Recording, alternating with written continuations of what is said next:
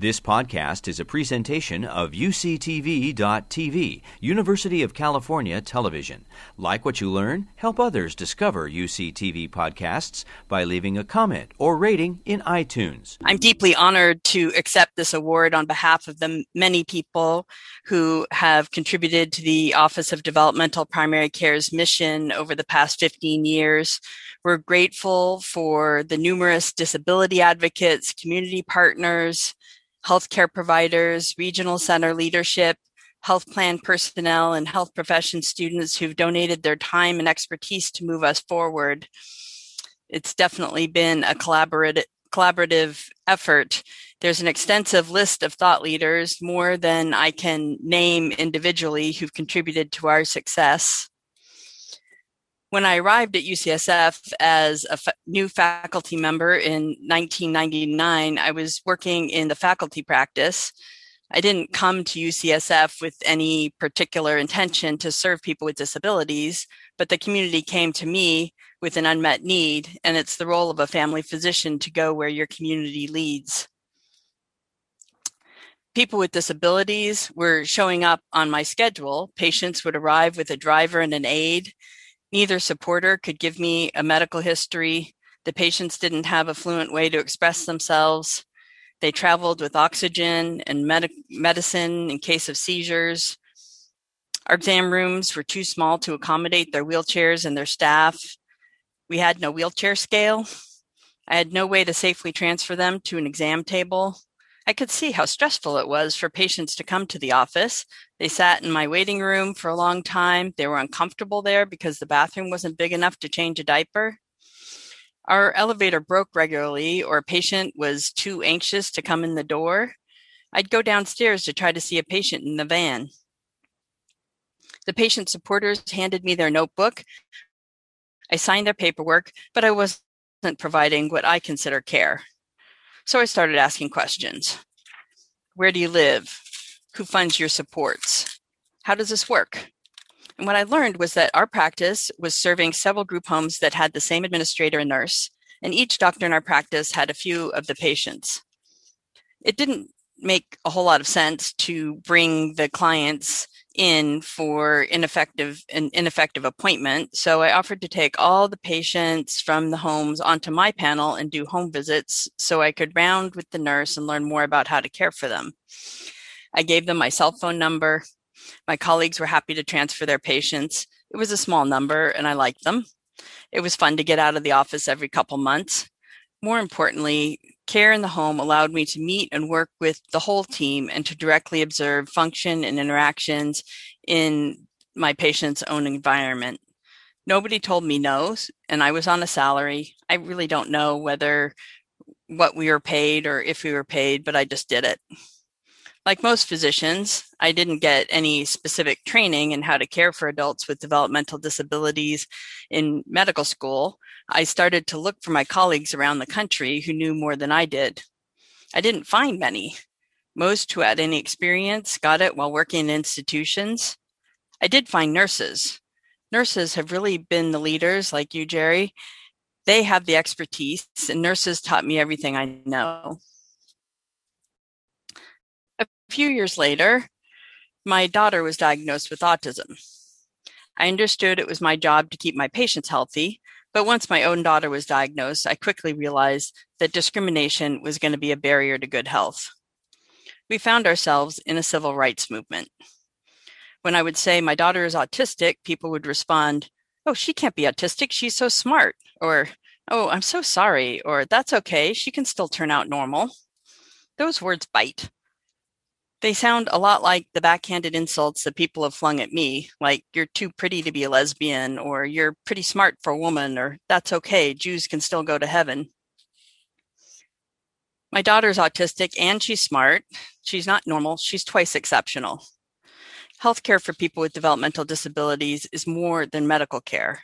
It's changing how we think, how we interact, how we value, and how we include. It's changing public policy and systems. It's changing hearts and minds. Around the time of my daughter's diagnosis, I sought out adults with disabilities for advice and was introduced to the emerging neurodiversity movement. The disability rights and neurodiversity movements informed the Office of Developmental Primary Care's approach from the very beginning. Some in the disability rights movement say that healthcare is the last frontier. We've made progress in housing, employment, education, and transportation, but people with disabilities don't want to be viewed as sick or defective. The disability community has rejected the medical model upon which the basic principles of healthcare delivery are based. Basically, the medical model is that normal is good, abnormal is bad, people who are abnormal are broken or defective, and it's our job as healthcare providers to make them function, look, and act more normally. Historically, doctors have operated under the medical model, which views disability as a flaw to be fixed. But people with disabilities have shown that accommodating environments can increase participation and atypical traits and characteristics can be accepted. The disability community adopted the social model of disability in the 1960s. They said, We aren't broken and defective or needing to be fixed. We're disabled and we need skills, education, access, inclusion. We need accommodations and adaptive equipment and opportunities to maximize our potential. 15 years ago, when the Office of Developmental Primary Care was being established, no major disability organization had a healthcare agenda or priority. When approached, the response was something to the effect of You take care of other people with complex conditions, such as elders and people with chronic illnesses. Our needs aren't special. Take care of us like you take care of everyone else. If you're struggling to care for people with developmental disabilities, it must be your bad attitude. Don't lecture us about money. Doctors and the healthcare systems are rich. You don't need more money. Go figure it out. Figuring it out is going to require system and policy changes to build new ways to deliver healthcare. Regional centers, healthcare payers, service providers like the ARC, and healthcare providers, we're going to have to work together at the time, these groups weren't talking to each other, and I would say most doctors were like me. We didn't even know that regional centers existed. Shortly after my daughter's diagnosis, Phil Ziering, a physician at the San Francisco Department of Public Health, paid me a visit. By this time, people had heard I was doing group home visits. I was serving more patients. He said, We heard you're caring for people with developmental disabilities. I'm convening people to talk about how we're going to provide health care for adults who are living in the community, so come join us. I did join. A core group of us soon had a small planning grant to think through what needed to be done.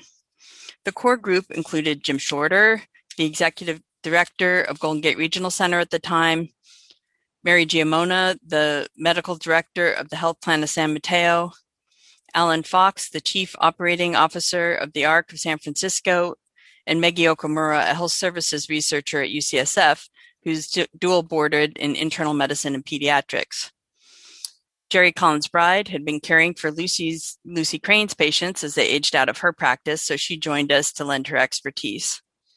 We asked people with disabilities, what are the barriers? Well, what did they say? We can't get into your office or through your door. We can't use your call system. We get anxious if we have to wait. And your waiting rooms trigger our sensory sensitivities. We need longer appointment times to communicate. You and your staff aren't trained. We need help to navigate the healthcare system and implement our healthcare plans. So, in other words, people with disabilities were asking for different staffing, different support, different office design, different scheduling, different communication and appointment systems, they were asking for staff and clinicians with different training and procedures.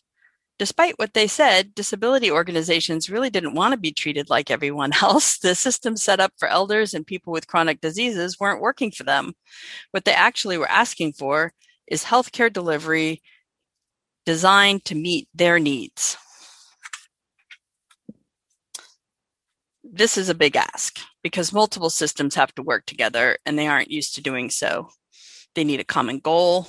They have to share data and funds to, in order to make it work. Politics and policy get in the way. Healthcare systems, payers, regional centers, service providers, and people with disabilities and their families all have an important role. To pull collaborators together, our stakeholder group started with a broad vision and mission. Our vision is that healthcare for people with developmental disabilities is interprofessional, team based care with patients and their supporters at the center of the team. Our mission is that all people with developmental disabilities will have access to the healthcare services they need to maximize their wellness and function. With the planning grant, the CART model was born. CART stands for Clinical Service, Advocacy, Research, and Training. The pillars of the model are enhanced primary care. That includes the therapies like speech, physical therapy, occupational therapy, therapy, mental health, and dental services. These services have to be local. Health advocacy services include patient and caregiver support, medical case management, wellness services such as exercise and nutrition support, and transition supports. This is the contribution to healthcare de- delivery that comes from the patient and the dif- disability services side. It's the long term care component. The yearly health assessment is the proactive part of the model. Illness often presents as a change in behavior or function. Illness can easily go undiagnosed or undertreated. Systemic health assessments typically find between two and five undiagnosed or undertreated conditions, and assessments continue to yield results every year they're repeated.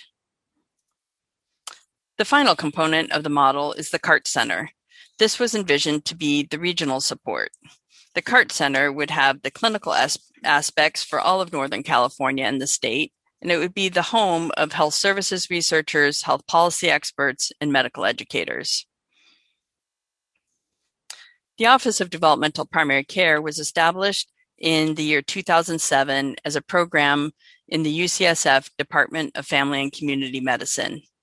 Patricia Mejia was a key partner in building the program from the start, and my department chair, Kevin Grumbach, saw the potential of our rich community partnership and encouraged us to apply for the department's HRSA training grant.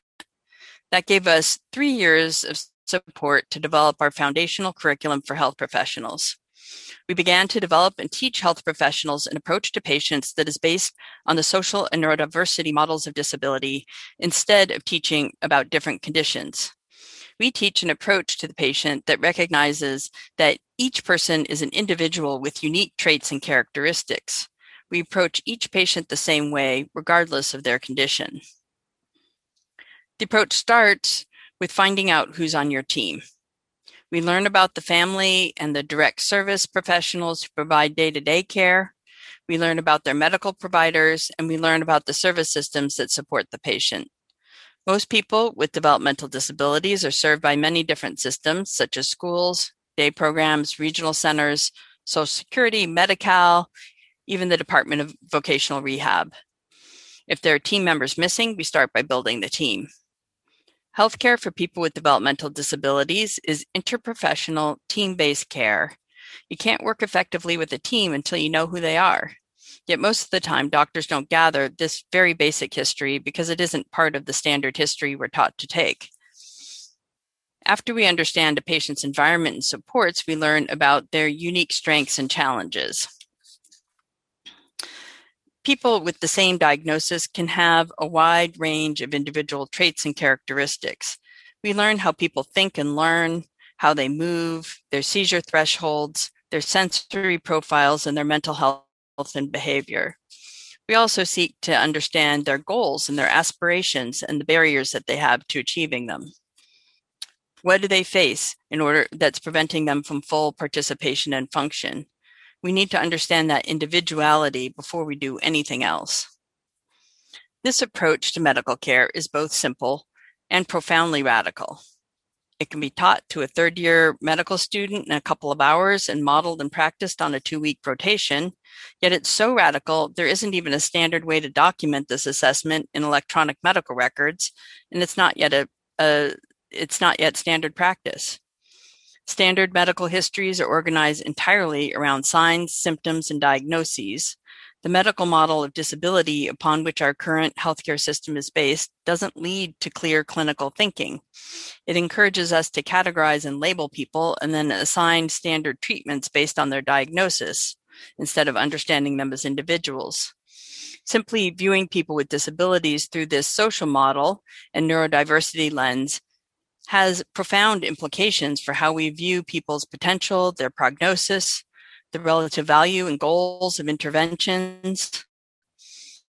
It's a, a fundamental approach and orientation that makes the Office of Developmental Primary Care unique. While we started with a training grant, we hope to develop the Office of Developmental Primary Care into the CART Center model. We hope to develop clinical service, work on health policy, and support health services researchers. We also viewed our work as advancing the goals of the disability rights movement. The Special Hope Foundation, which is now called the WITH Foundation, was an essential partner through all of it. They provided steady, flexible funding every year for many years. They not only funded us, they strategically funded our partners in the effort, and this was critical help.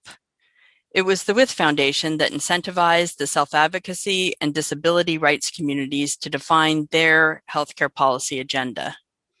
Lynn O'Hara was a hands on partner who took the time to understand the nuance of what we were trying to achieve, and Ryan Easterly now carries that role forward.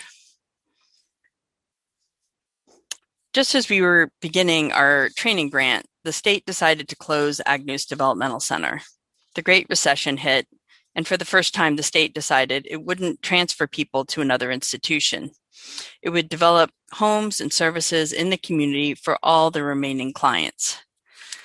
The state was decimating the funding for the regional center system as a whole while lavishing funding and support on the several hundred clients still at Agnews. The people left were considered the hardest to serve in the community. They all had family members or advocates who didn't want them to move. Many had tried community placements in the past that hadn't gone well. The health plan of San Mateo asked me to help them determine how to provide medical care to people moving from Agnews to the community. This was the first time I received any special funding for the clinical services I was providing for complex patients. To develop the contract, I started to track the time required for my patients. I loved my job so much that I didn't realize it was taking me 10 times the amount of effort it takes to care for a typical t- primary care patient. I couldn't absorb my patients into my primary care practice without changing the structure of my job and how it was funded. In 2007, the state opened the first adult residential facility for persons with special health care needs, ARFPUSHN uh, to accept people from Agnews Developmental Center who needed 24 hour nursing care. Tina Desuicido was the licensee of the home, and I agreed to be the physician. Tina Desuicido is a remarkable nurse who greatly expanded my knowledge and understanding of what health outcomes were possible for people with complex disabilities. She, she set a really high bar for developmental disability nursing, Virtually every successful nurse in the system has apprenticed with her at one time or another. ARFPUSHN homes, as they're called, are four to five bed homes with 24 hour nursing care. We serve people with complex medical issues, behavioral health issues, or both. We serve people with tracheostomies, on ventilators, on chronic oxygen, on dialysis, on tube feeding. We serve people with unstable seizure disorders, people with self injurious behaviors, serious psychiatric disabilities, aggression, rare conditions, or difficulty cooperating with medical care. When people age and their needs change, we adjust so people can live in their own homes. People can even receive hospice care so they can spend their last days surrounded by people who know and love them. We learn about each individual who needs our care and we keep working until we figure it out. Again, it's very simple. The practice model is basically me, my cell phone, and a laptop, a small patient panel, and a lot of flexibility in terms of where, how, and when I provide the care based on the evolving needs of the patient and their team. This model of care has been steadily expanded over the last 15 years, especially with the closure of Sonoma and Porterville developmental centers. There's now similar homes and services across the state. We've now helped hundreds of people with complex needs move out of developmental centers, skilled nursing facilities, and other institutions into their own homes into the community. We've never said no because of someone's service needs or degree of disability. We work to ensure that people's lives are more than their medical care, that they get out into the community, have meaningful relationships and activities, and pursue their interests. We support our patients when they're in the hospital or if they need rehabilitation and work to get them home. We make a commitment to each person who moves from an institution that they will be better off on day one, and I feel like we've made good on that promise. It's one thing to provide care to people in the Bay Area with its rich healthcare resources and abundance of specialists, but people with disabilities deserve to live in their own communities. California is a diverse state, and much of it is rural and under resourced. To address this, we developed the CART Consult Service, a mobile consult and assessment team with top experts in primary care, nursing, psychology, psychiatry, and family support. We traveled Northern California, helping regional center agencies sort out medical issues and services for their most complex clients. We focused on those who were either at risk of being institutionalized or who were moving from institutions and needed services built for them in the community. When local physicians, service providers, or hospitals didn't have the support or training to serve their community, we traveled to them. We saw their patients with them, supported them with comprehensive assessments, and gave grand rounds in local community hospitals. This service lost its funding, but it still informs our understanding of the scope of the issues across the state and the resources that we have to solve problems. As our program developed, so did our advocacy. We made three serious multi agency efforts to secure stable funding for the CART model. We first uh, we first did it at the state level, then at the federal, and finally at the regional center level. They all got strong interest, praise, and served to educate stakeholders and policymakers, but ultimately, ultimately none of them succeeded. One of the most powerful ways to make system change is to train more healthcare providers with disabilities. To improve care, we actually needed to change the culture of our medical center to recognize that disability is a valued part of diversity. In 2012, I was serving as the co-chair of the Chancellor's Advisory Committee on Disabilities issue, on Disability Issues. When I took over the committee, it was focused on legal compliance with the Americans with Disabilities Act, ergonomic evaluations for carpal tunnel syndrome, and policies for pregnancy leave. Disability was a diversity committee, but it wasn't really viewed as a diversity issue. I had an opportunity to give a short speech to the chancellor and to university leadership. Basically, I just read the university's diversity policy to them word for word with the word disability where they were used to hearing the words women, racial minorities, and or LGBT people. Then I read a current job posting from the UCSF website. This position provides accommodation assistance to employees with injuries and illnesses in order to control the costs of disability, reduce lost time, and balance the business needs of UCSF and the interests of disabled UCS, UC faculty and staff in compliance with UC policy and state and federal disability and leave laws. Without comment, I just rewrote the posting. This position supports the recruitment and retention of UCSF employees and faculty with disabilities. Duties include developing cost effective solutions to meet the needs of individuals, ensuring solutions are consistent with UC policies on inclusion and diversity, and improving retention and productivity through improving the social and physical work environment. People with disabilities are strongly encouraged to apply. My talk was met with stunned silence. The silence went on forever. And nobody said a word to me after. I didn't know if my work on the committee had made a difference. Traditionally, health profession students and faculty are too afraid of career repercussions to disclose their disabilities. A few years ago, disabled healthcare profession students and allies started a support group.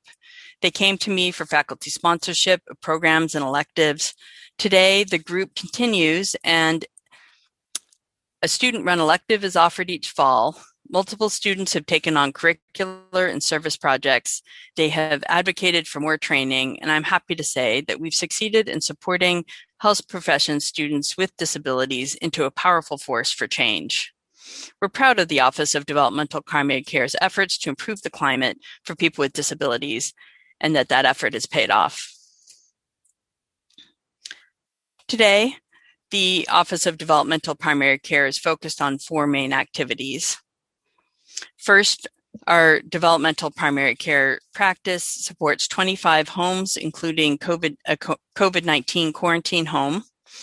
Over the past year, we have helped our community navigate the COVID-19 pandemic because of the strong teams we've developed with residential service providers, regional center staff, and the health plan of San Mateo, we were able to shift seamlessly to telehealth.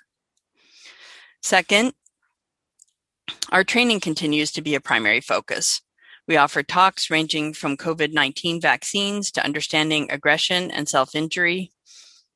We provide consults to many clinicians and organizations. We offer an elective on developmental disabilities that's currently on hold, but will resume when it's safe to do so.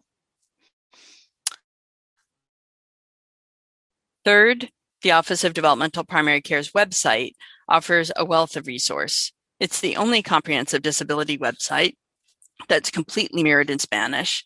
Materials, all of our materials are also available in Chinese.